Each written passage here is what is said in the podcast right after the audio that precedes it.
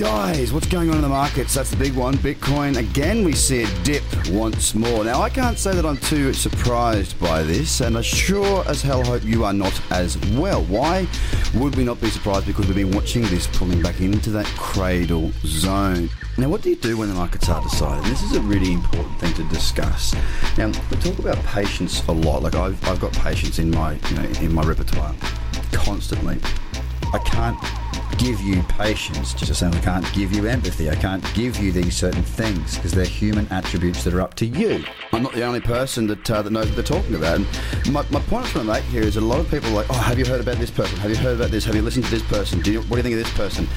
God honest truth is, guys, I don't actually listen or watch anybody else. Um, not when it comes to trading. When I'm trading, the reason I'm super patient, the reason I don't look to take too many trades is simply because it's look, it, it, it's my money. Being patient is one of the single most important things in life, I think, uh, and in trading as well.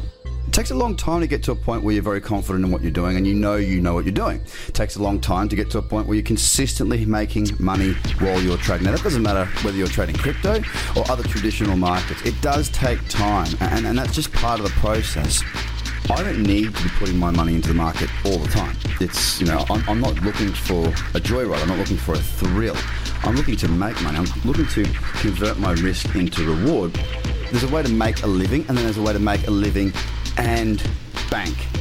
There's creating an income through trading, and then there's building wealth through trading. You know, the choice that I've got is to literally trade or not trade.